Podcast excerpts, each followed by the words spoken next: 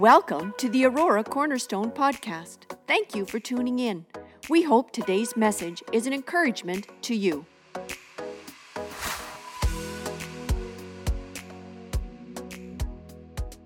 We've been on a study in the book, well, not particularly, we've been in Samuel, but we've been studying three biblical characters of the Old Testament, the first three kings of Israel, for a reason.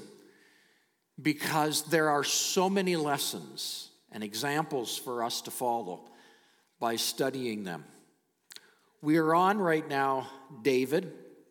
He's a very interesting person to study. I trust that you have been finding him of interest as we've been going through this middle portion of our summer series on the kings, the crown.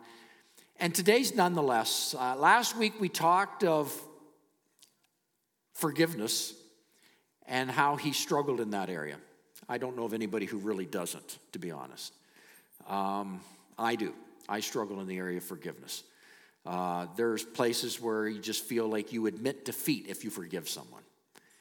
And there's times I don't even think about forgiving them. I don't even think about it, you know, not until later. And it's like, I've got an issue going on. I got an offended heart. And it's like, how come I didn't pick up on that earlier? I was reacting out of something. And I didn't clue in until later. Aggravates me when that happens, that it's kind of, you learn of it maybe a little late, and then now you have to pick up some pieces. Today, I want to talk about a very, uh, something I don't know if you've, maybe, maybe you've heard it preached before, but I'm, I'm going to go for it because I just see it's just screaming at us from this passage. I want to talk today about friendships friendships. Um, unforgiveness costs our crown. And, and our text, of course, our text all along has been James 1.12. Can we go to the text? James 1.12. Can you say this together with me? Everybody one voice. Blessed is the one, everybody one voice, come on.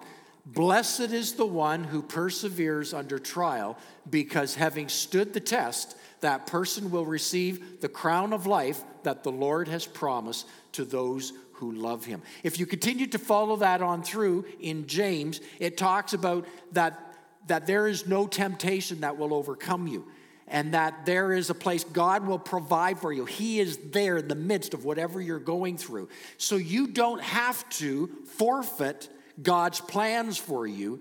To the contrary, you can wear the crown of life that you get at salvation and wear it, and may it become more prominent as you grow in your faith. That's what we're believing. But there are a lot of threats to the crown, a lot of threats to take away life, life in the spirit from you. Let's dive into it today because we're going to talk about friendships. I, uh, so I thought I'd start by um, sharing a few quotes. And the quotes, uh, just some are secular, some are uh, a couple of Christians in here. Uh, Bill Watterson said this about friendships Things are never quite as scary when you've got a best friend. Uh, Muhammad Ali. Friendship is the hardest thing in the world to explain. It's not something you learn in school. But if you haven't learned the meaning of friendship, you really haven't learned anything. Henry Ford. My best friend is the one who brings out the best in me. Jackson Brown. Remember that life's most valuable antiques are dear old friends. George MacDonald. A true friend is a forever friend. Helen Keller. I would rather walk with a friend in the dark than walk alone in the light. Winnie the Pooh. A day without a friend is like a pot without a single drop of honey left inside. That's one of my favorite. And Taylor Coleridge. Friendship is a sheltering tree. I'm actually going to use that last one as kind of my springboard this morning. Friendship is a sheltering tree. I've, we have a picture of a picture of a sheltering tree. I come to appreciate sheltering trees. If you have been to a very hot climate, and in that arid condition, I've noticed that uh, don't just talk wherever you are, find a tree, get under a tree. You find that conversations take place under trees because it's just too hot. And there's something about not only the shade of the tree that the tree provides for you, but also there's almost a moisture that it provides for you as well. You feel a bit of a, a sense of humidity in the midst of maybe the dryness around. And you just picture the leafy branches just, just wrapping themselves around you in the, in the scorch of the heat. You just, the leafy branches. That's the picture I have. Friendship is a sheltering tree. Just wraps itself around you and says, I'm going to protect you. I'm going to look after you here. What a beautiful picture. So I want to talk about David. King David comes to a point in his life. Next week, I want to talk about David in his old age. So some of us will, that will be more relevant than others. But it will be relevant to all of us one day. But today I want to talk about David. He, he came to a very difficult time in his life, probably the lowest of his life that we know of anyway, prior to, or I should say, um, post being a king. He had some very difficult times before he became king. And uh, David had failed in many ways. He had failed as, uh, I mean, he was meant to be a leader. God had called him to be the leader. He had failed in his relationships with women. He had failed in his relationship with home. He had a lot of trouble at home. We spent a whole session about the troubles that David had at home, and there are a list of them. His children, um, he had children, multiple children, and, and he was not particularly a good father. He was not particularly a good husband. Uh, he was a better leader, but he bobbled that. And so not only did he sense remorse from failure at home, but he was sensing remorse. He'd failed his country because right now he's failed his people because he had been ousted from the palace by none other than his own son. So this was a this was a despairing time for David. He was fleeing, and we picked this up. And I, I hope you brought your Bibles. I've been talking. Let's bring our Bibles. Let's start a new year. Bring your Bibles. So, um, if you didn't this morning, can you just feel free take your take your calendars, take your uh, phones, and mark it in for next Saturday night to remind you to bring your Bible. Okay, reminder. Save the date for Saturday, so Sunday you remember because you know you you reap a habit. Uh, we want to reap a habit, so we can we can do that. So today we're going to be going, and I'm just going to do that right here. Go with me, please, to 2 Samuel. This is where we're going to sit this morning. 2 Samuel.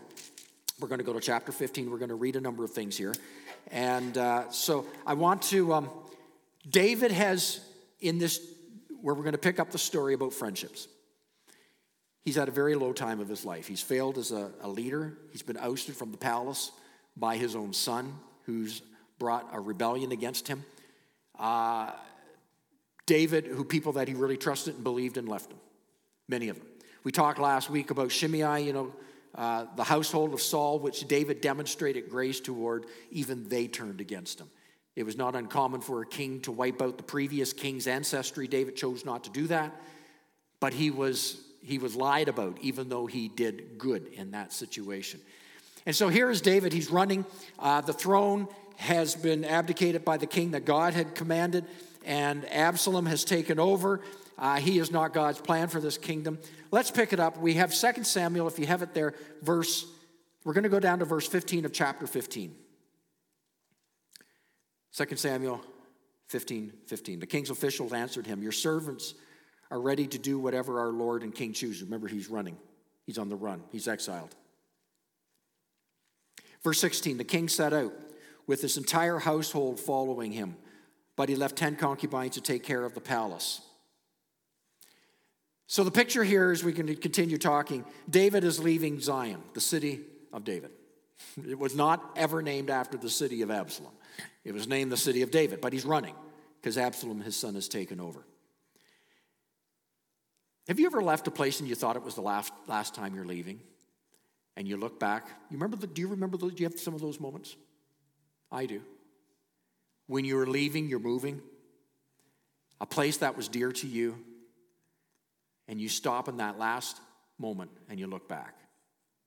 Okay, you remember those times? Those, those, are, those are emotional times of the memories, and you wonder if you'll ever see it again.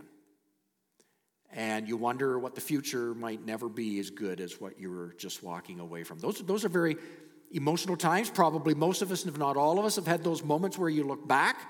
Some of you going off to college and university, at Casey, when you're going off to college, you get to look back at your home. Goodbye, home. I'm going to the city.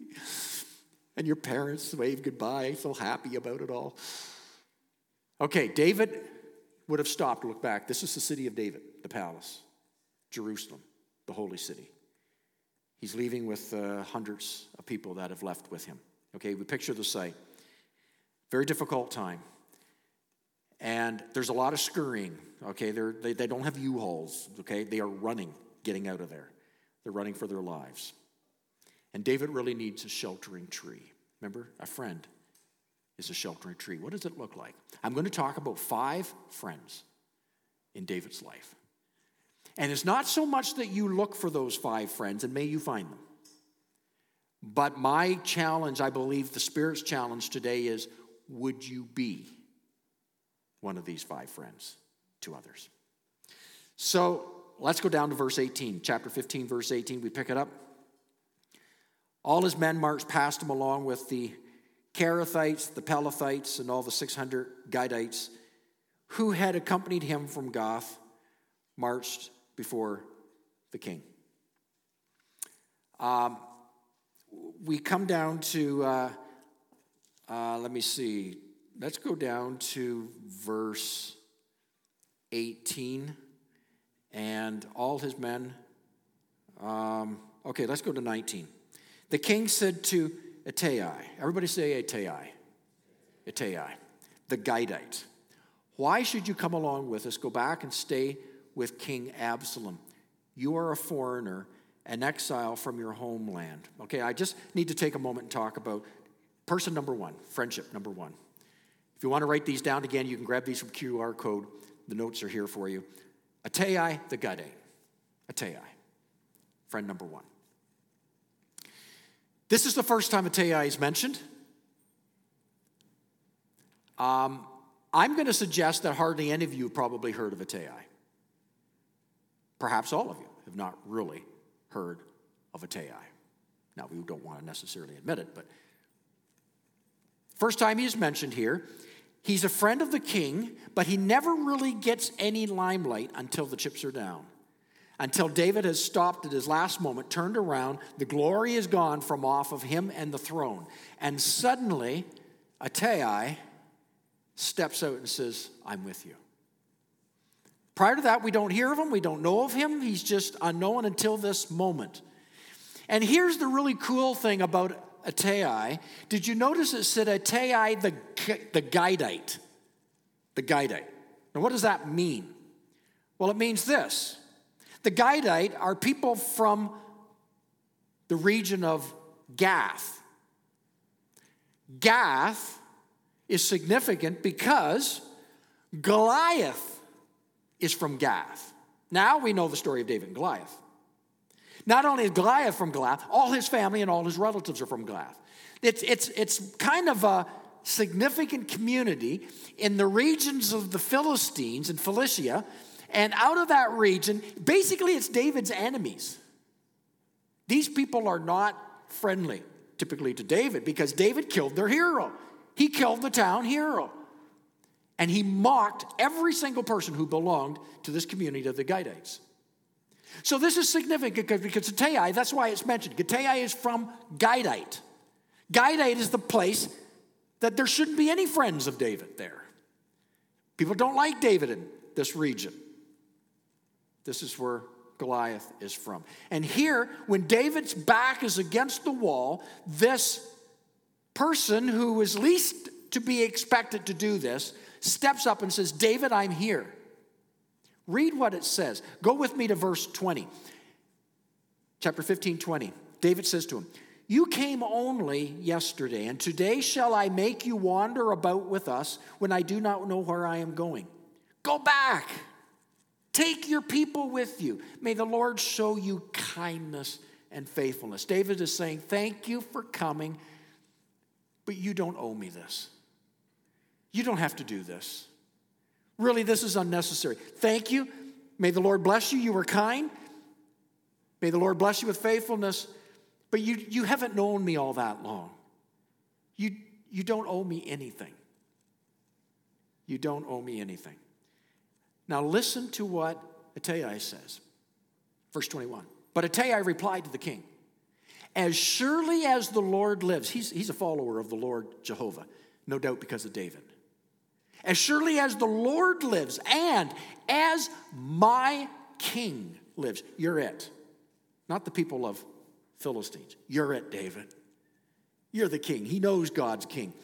Wherever my Lord the king may be, whether it means life or death, there will be your servant. Your servant will be. Wow. I tell you, where are you in this world? Where are you when you leave the people that would so quickly forsake you? And you say, even when you are implored, go back. You don't have to come. You don't have to do that. When those around you, even the one you're trying to help, says, listen, you don't owe me anything. He says, listen, as surely as the Lord lives, and as long as you're alive, I'm going to follow you, whether in life or in death. I'm here. God bless them.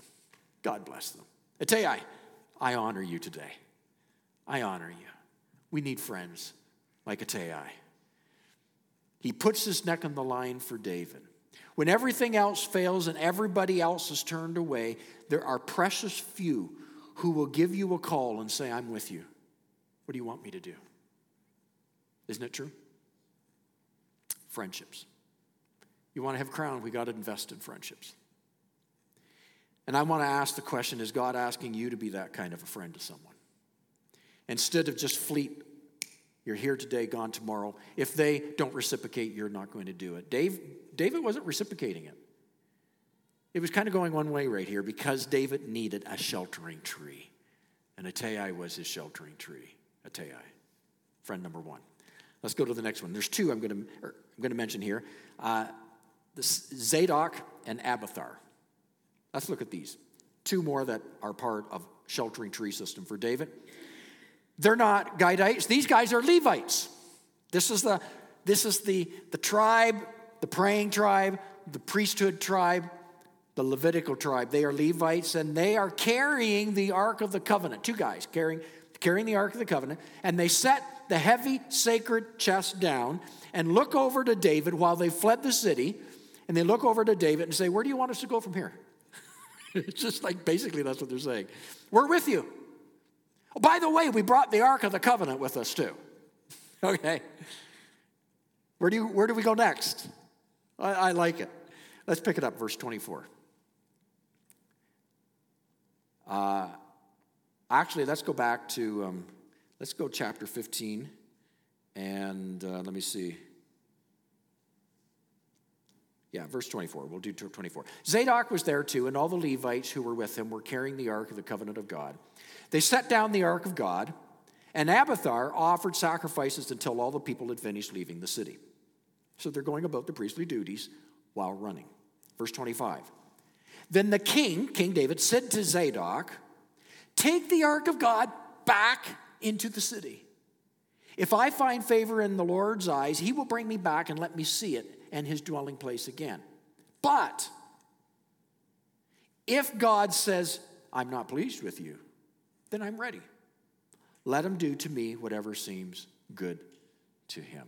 Don't you love the spirit of David here? What a beautiful spirit.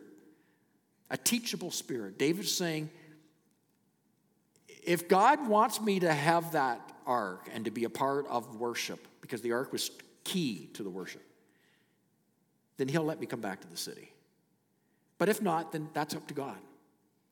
It's up to God. He's not, he's not demanding anything from God. I, I love his teachable spirit here. Even in David's disobedience, he knew, David knew the ark was not his. The ark was the people's. The ark belongs in Jerusalem. Hmm. The ark's not his. It's not about you. It's not about me. It's about God's people. And It's about God. And so David told the priest, he, you know, I can just picture David, you know, they're making their way out, David, and, the, and he's looking, he's seeing the smoke going up and the offering and the sacrifice, and David going, oh man, the ark is here, you know. Guys, take it back. the guys are saying, no, no, no, we're here with you because you're God's anointed. David says, does, the sun does not rise on me, the sun does not set on me. It's God's people. I'm believing for the entire nation not just me. I wonder how many would have just said, forget them back there. We're going to start another one. You know, we're going to start our own church over here. David says, no way. Take it back, guys. Take it back, because that's where the ark belongs. What a beautiful picture of that. I really appreciate David here. And, and verse 27, um, let's read it. The king also said to Zadok the priest, Do you understand? In other words, there must have been a bit of conversation going on here. Go back to the city with my blessing. Take your son Ahimaaz with you, and Abiathar's son Jonathan. You and Abiathar return to your two sons. I will wait at the fords in the wilderness until word comes from you to inform me. Listen, church, listen. Sometimes when you are really in need, you will have a few friends who will say to you, I'll do whatever you wish. I'm available. I'm there for you. And Zadok and Abiathar's are such people. And I guess I come back to that question Are you those kind of people to someone else who needs a time of shelter? God bless them. Well, friend number three, Hushai. Hushai. Let's pick it up, verse 32, go down to 32. When David had arrived at the summit where people used to worship God, Hushai the Archite was there to meet him, his robe torn, dust on his head. Okay, he's from the he's an Archite, different group altogether. When David arrived at the summit where people used to worship God, Hushai the Archite was there to meet him, his robe torn, dust on his head. Now, if you go down to verse 37, you will read in verse 37, it says, So Hushai, David's confidant, another translation says David's friend, arrived at Jerusalem as Absalom was entering the city. So he's considered a friend, confident. Hushai. So I, friend number three. When he met David, he didn't just meet him. It says here the man's coat was torn, his head was covered with dust. This is what people did in that day to express their grief with you.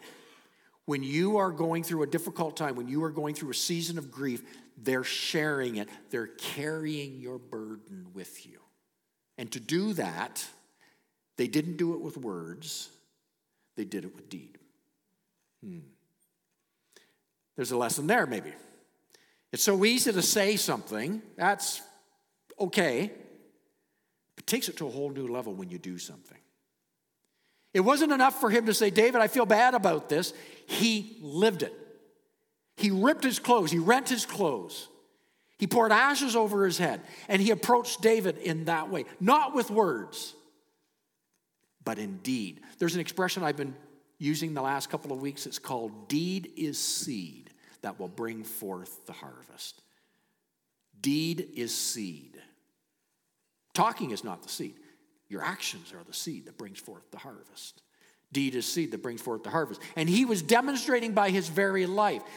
Listen, beloved, sometimes when the pain is so great and you come to your last moment, a personal Hushai arrives and he wraps himself just being there with you, around you. He doesn't come with a sermon. He doesn't come with a prophetic word. He doesn't come with any scriptures. He doesn't try to correct you. All he does in his speechlessness is show up and carry your burden. We need friends like that. We need friends like that who aren't there for anything else. They just do it. Just do it. And they shelter you at this time. And David gives his loyal friend a significant task. Go down to verse 34. David says, But if you return to the city and say to Absalom, Your Majesty, I will be your servant. I was your father's servant in the past, but now I will be your servant. Then you can help me by frustrating Ahithophel's advice.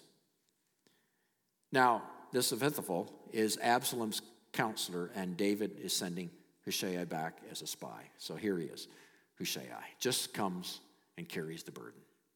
Oh, help us, Lord, to be friends like that. Let's go to number four. There's three of them here Shobi, Machir, and um, Barzillai. Now, Shobi, Machir, Barzillai, all these names. Who knows these guys? Nobody talks about them in the New Testament. They don't, they don't stand out in my mind. They're hard to pronounce. They don't stand out really in anybody's mind. We don't recognize the name because true friends don't parade their friendship. They simply do friendship. They simply do it. So we pick it now. Let's go to chapter 17, verse 27. Over to chapter 17, verse 27. When David came to Mahanaim, Shobi the son of Nahash from Rabbah and the Ammonites, and Machir son of Ammiel from Lodebar, and Barzillai the Gileadite from Rogelim, brought bedding and bowls and articles of pottery. Note this. They also brought wheat and barley, flour and roasted grain, beans, lentils, honey and curds, sheep, and cheese from cows' milk for David and his people to eat. For they said, The people have become exhausted and hungry and thirsty in the wilderness. David comes to this region. It says David had come to Mahanaim. Mahanaim. Now, if you check in the concordance, this is interesting. Mahanaim is mentioned back in Genesis 32. If you go back to Genesis 32, verse 2, actually, I just read it earlier in the service. It was the place where Jacob wrestled with God. It's the first time it's mentioned. It's where this battle takes place, the stairway takes place, and he wrestles with God in the midnight of Jacob's life. So here we are, centuries later, David. And David is in the middle of nowhere at this same place. Hmm, curious. And where Jacob discovered a friend, David discovers a friend. And David didn't have to ask. David didn't have to say, Oh, I'm really hungry. Did anybody think to bring anything? Right? Didn't have to ask. They anticipated it. They anticipated you have a need. And so they brought it. Friends know when you're hungry, friends know when you're in need. The beautiful thing about sheltering trees is they don't have to be told to shelter you, they just do. And they do the practical stuff the stuff that has to take place.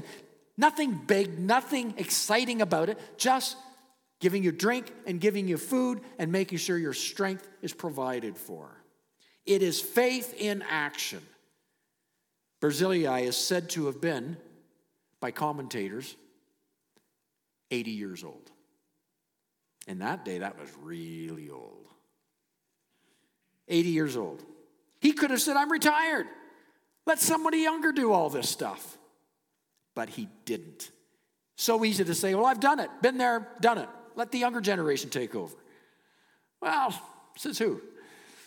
It'd be nice, but Barzillai saw a need and he says, Listen, I brought the sheep, I got the cheese, I brought the wheat, pots, things to eat. We got to eat, guys. You're hungry. I got to provide for you. He becomes a friend who just provides. God bless these people. Well, let's take you to the last one. We'll close. Joab. After David receives word of the death of his son Absalom, David goes into a very deep depression. And this is where Joab climbs into the relationship in a whole new way. He's the commander of David's army, yes. He's already in relationship with David, yes. But he steps it up here. Now, watch this. Chapter 19. We go to chapter 19, verse 1. So Joab was told the king is weeping and mourning for Absalom. For the whole army, the victory that day was turned into mourning because on that day the troops heard it said, The king is grieving for his son. That's all they could hear. And David wept and wept. And David was stuck there.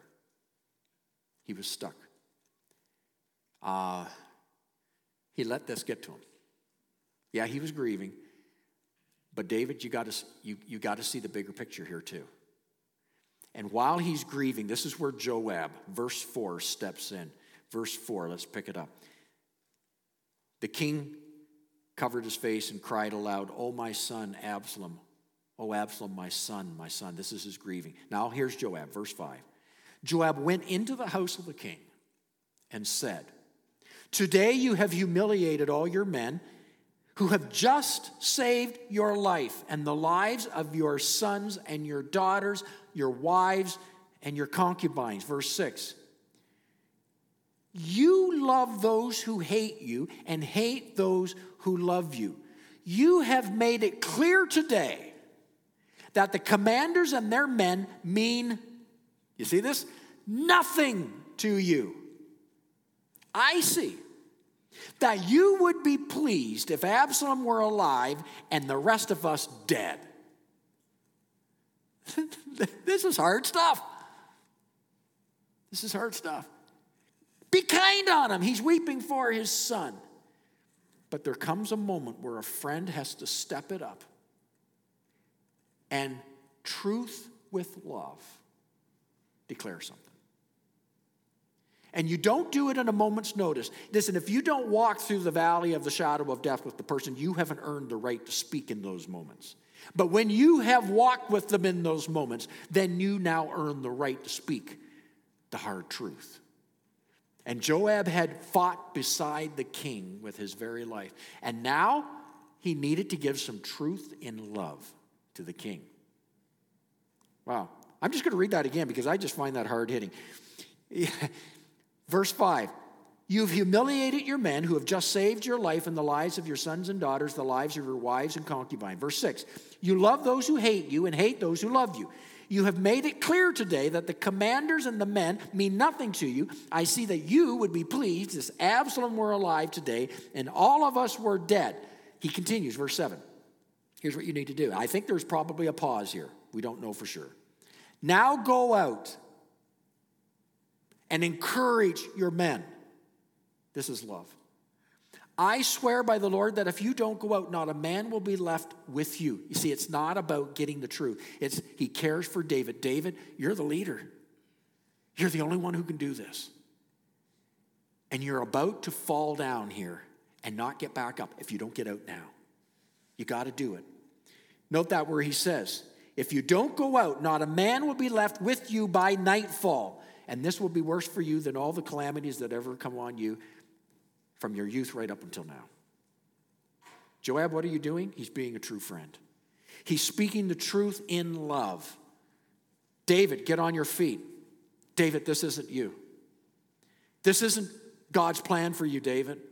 What you're doing here, you have grieved, yes, but now, David, you've got work ahead of you. David, there are people looking up to you. David, you need to be the dad right now for these people. Get up, David, and father them.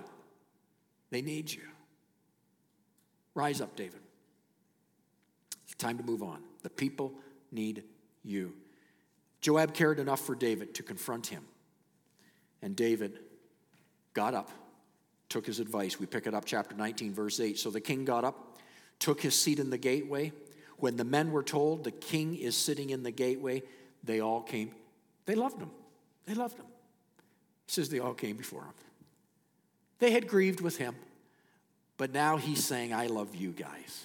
I care for you. I'm here. We're back on the saddle again. We're going to we're to move on.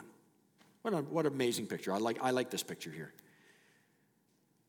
Well, I want to share some scriptures about friends. We've talked of these five friends here. Proverbs 27, verse 9 says, Perfume and incense brings joy to the heart, and the pleasantness of a friend springs from their heartfelt advice. Proverbs 12, verse 26 says, The righteous choose their friends carefully, but the way of the wicked leads them astray. Can I just talk a moment? I want to pause for aim. I'm going to come back and give just some final thoughts. I want to talk to parents here. Helping your children learn to be a good friend and find good friends will be probably the most important thing you'll do in your kid's life. Friendship will steer them one way or the other. You got to be involved.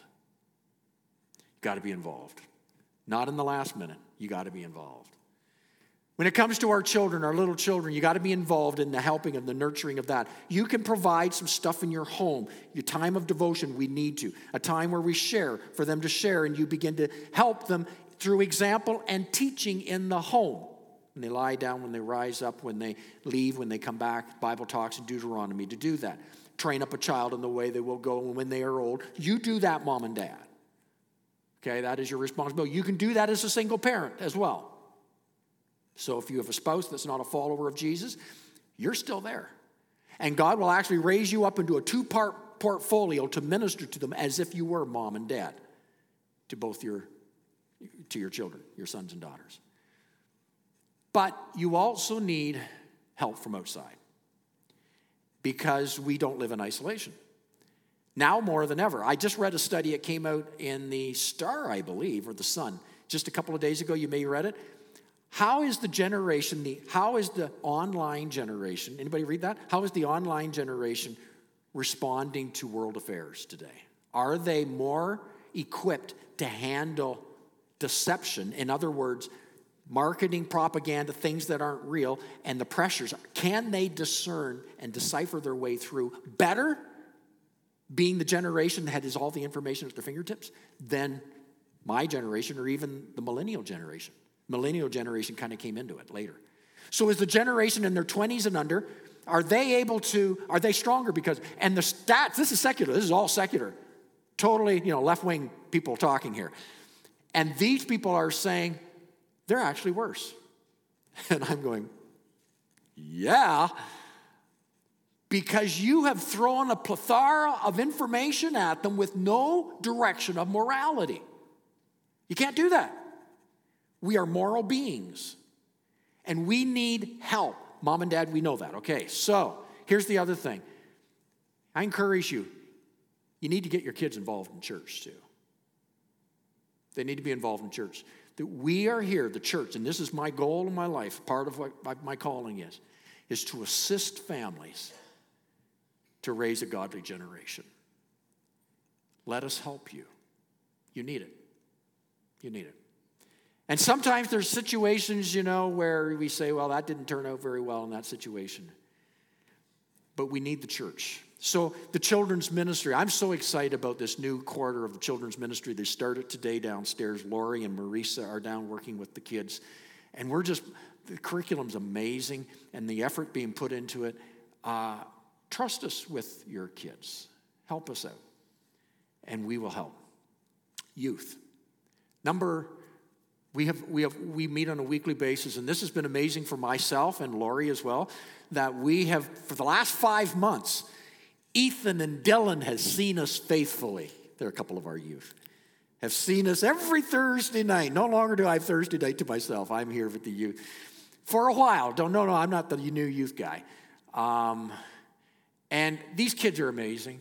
And we believe and we, and we are giving the word of life we're teaching, we're, this Thursday, we're going to be teaching on prayer.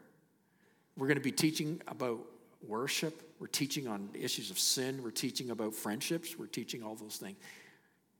You need to work in cooperation. Families, we need help. We need to help learn healthy friendships. I'm glad my parents stepped in and were prepared to drive 20 miles every week to take myself and my siblings to youth group because we went to school with secular, whole secular group, and our church was in a different region. And they drove the 20 miles to take us there, and it made a difference. It truly made a difference in our lives. I'm convinced uh, if my sisters were here, I believe they'd say the same thing. As much as my parents loved Jesus and could take us to church on Sunday, we needed extra friendships within the context of the church. And the church is there to provide that. Uh, I had a, a, professor, Dr. Richard Dobbins, when I took courses in Akron, Ohio. And he talked about in his city in Akron, uh, his 17 year old son was being highly persuaded in his school. He was moving into the senior years of his school, sophomore years. And so they actually moved, sold their house, moved to the other side of the city to move their son to another school to provide another set of friends and he's convinced it saved his son's life. It costs, it's sacrifice, it's worth it. It's not just don't leave it up to, we're losing them to 60 to 90% of our kids. And that grieves us, and I know it grieves you too. The stats are saying, this is in the Pentecostal charismatic movement as well. 60 to 90%, 60 to 90% of our kids after leaving school within the next 10 years will not continue to serve the Lord. And I want to turn that statistic right on the other end. That is the opposite, that they are hard after followers of Jesus and they know who they are and they're calling for Christ. And the church and the families together can do that. So I'm just saying, this is a part of the friendship base that we've got to work at. And there's got to be a collaboration. The enemy of your soul would say you can do it by yourself. Don't do it. Don't go there. Um, work, work together, be a part of the solution. And so this comes down Proverbs 12, 26. The righteous choose their friends carefully, but the way of the wicked leads them astray. So, parents, we need to actively be involved in helping our children choose and find friendships and help them to know what a good friend is. What makes a good friend? A good friend will not go against parental wishes. A good friend will not teach you contrary to what people have invested in your life. A good friend won't do that. We gravitate to those we feel to we feel like we're like. And so if we gravitate to people who gossip, well, we will gossip. If we gravitate to slanders, we will slander. If we gravitate to rebels, we will rebel. We gravitate to like. Be actively involved. So, truth about sheltering friends. Here we go. We close. Number one, friends are not optional, they're essential. We all need someone to care, listen, and feel, and to occasionally reprove. As much as you might be here today and you are an introvert and you don't think you need friends, we need friends. We weren't made to be in isolation. We weren't created to be in isolation. You go back to Genesis, you can see it. Secondly, friends are not automatic, they must be cultivated. Proverbs 18 24. A man that has friends must show himself friendly. You say, but nobody likes me. Well, how are you doing in liking someone? What have you done to go out of your way to nurture a relationship? to nurture friendships. And there are different levels of friends. I'm going to close with the four levels of friendship. What have you done to invest in friendships? You're just waiting for them to show up and say, hey, can I serve you? No, we must show ourselves friendly. This text, I like it. Verse, our number three friends are not neutral, they impact our lives. Every person who comes into your life impacts you one way or the other. If our friend leads good lives, they encourage us to be a better person. If our friend leads bad lives, they will lead you down that path. 1 Corinthians 15 33, be not deceived. Bad company correct, corrupts good morals. Psalms 1 1 says, Blessed is the person who does not walk in the counsel of the wicked, does not stand in the way of sinners, and does not sit among the seat of mockers. Blessed is him who does not hang out there.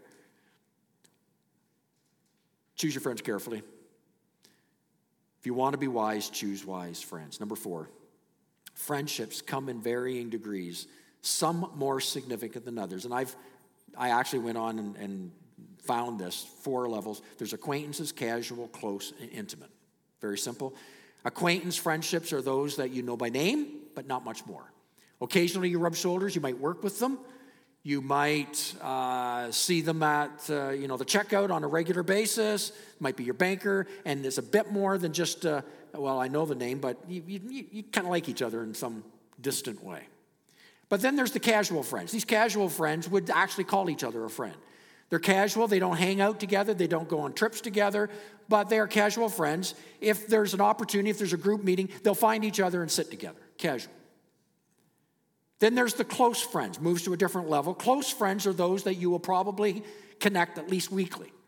You will look them up. You will look to look them up at times, and they will look to look you up at times. You consider that there is some sort of a connection between you, there's an investment between you, you're close friends. And then there is intimate friends. These are the ones that you're hard pressed to go a day without connecting with this person. You guys are connected, you know, you track, you pace with each other in the details of your life. And sometimes we beat ourselves up. We don't have intimate friends, we don't have close friends. And I'm just going to say, not always does that happen. But make sure you invest in the casual and your acquaintance friends. They are important as well. Don't just brush them off. They're important. Sometimes we see people and say, I'm not kindred heart with that person. That's okay. Sometimes we see others and they always taking pictures, you know, always their arms around each other, hanging out with each other. And we look with envy and there's a longing in our heart. I wish I had people like that. But be a acquaintance, casual friend. Connect with people. Have them over. We a year ago launched, a year and a half ago, come to my table. Find people even at church. Invite them over once in a while. Not just the ones you're comfortable with, just the ones that you just see. And you just say, let's, hey, honey, let's have them on over. I actually did that this past week. There's a family right near here this morning. I'm not going to tell who. I said, honey, I want to have this family over. I have no idea anything about them. I just want to have them over. I just want to get to know them. And do that. Acquaintance might never go beyond acquaintance or casual. It might become a close friend. You can't predict those things, but you become friendly so that you demonstrate friendships. Hmm. Do you think this is a godly thing? I really do. It can really help turn the tide in your life and in the lives of those around you. Thankfully, David had a grove of sheltering trees. And as a result, David made it through wearing the crown. Can you be that friend? Be a shelter to another. I believe you'll never regret it.